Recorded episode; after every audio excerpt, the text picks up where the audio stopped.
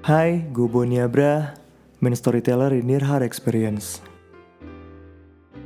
Di episode perdana ini, to be honest gue lumayan insecure untuk menceritakan salah satu tulisan lama gue tentang apa yang harus kamu ukur sebelum kamu memutuskan untuk nembak seseorang.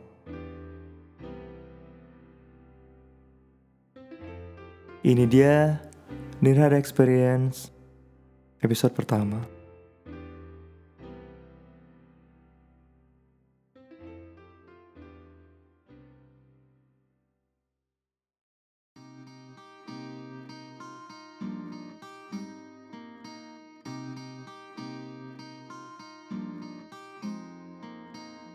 Kenapa ya orang bisa ditolak?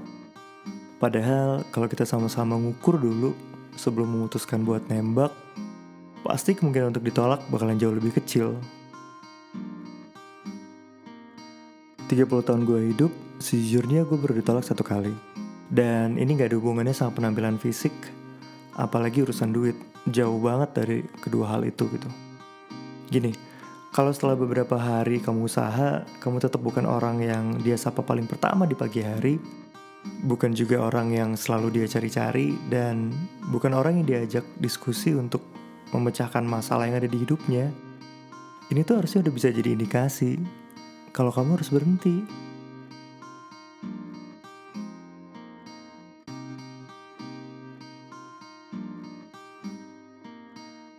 Karena gue adalah gamer sedari kecil, treatment gue adalah menghadapi kehidupan pun sama aja kayak main game. Gue menganggap punya pacar itu sebagai sebuah quest atau misi. Di mana di setiap effort yang kita keluarin, nantinya bakal menghasilkan progres yang biasanya sih bentukannya kayak presentasi gitu. Anggaplah pertama kali kenal naik sekian persen. Teleponan jam 2 pagi naik sekian persen. Date naik sekian persen ngasih gift naik sekian persen, dan seterusnya sampai akhirnya persentasenya ke 100. Kalau belum sampai atau mendekati 100, pilihannya cuma dua. Berusaha lebih lama atau ganti target yang lainnya. Jangan dulu dieksekusi. Jangan maksa. Karena kalau kau maksa, biasanya di titik ini kamu bakal sakit hati.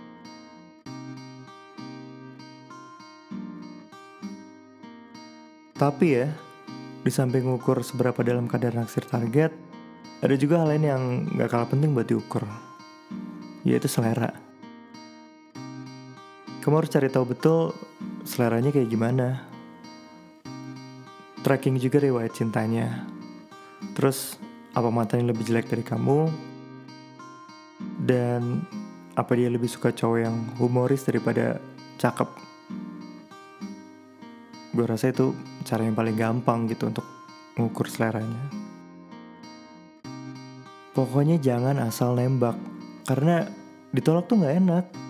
Yang asalnya temenan bisa musuhan, yang asalnya deket bisa renggang. Terus yang terakhir, jangan nembak pas lagi punya pacar.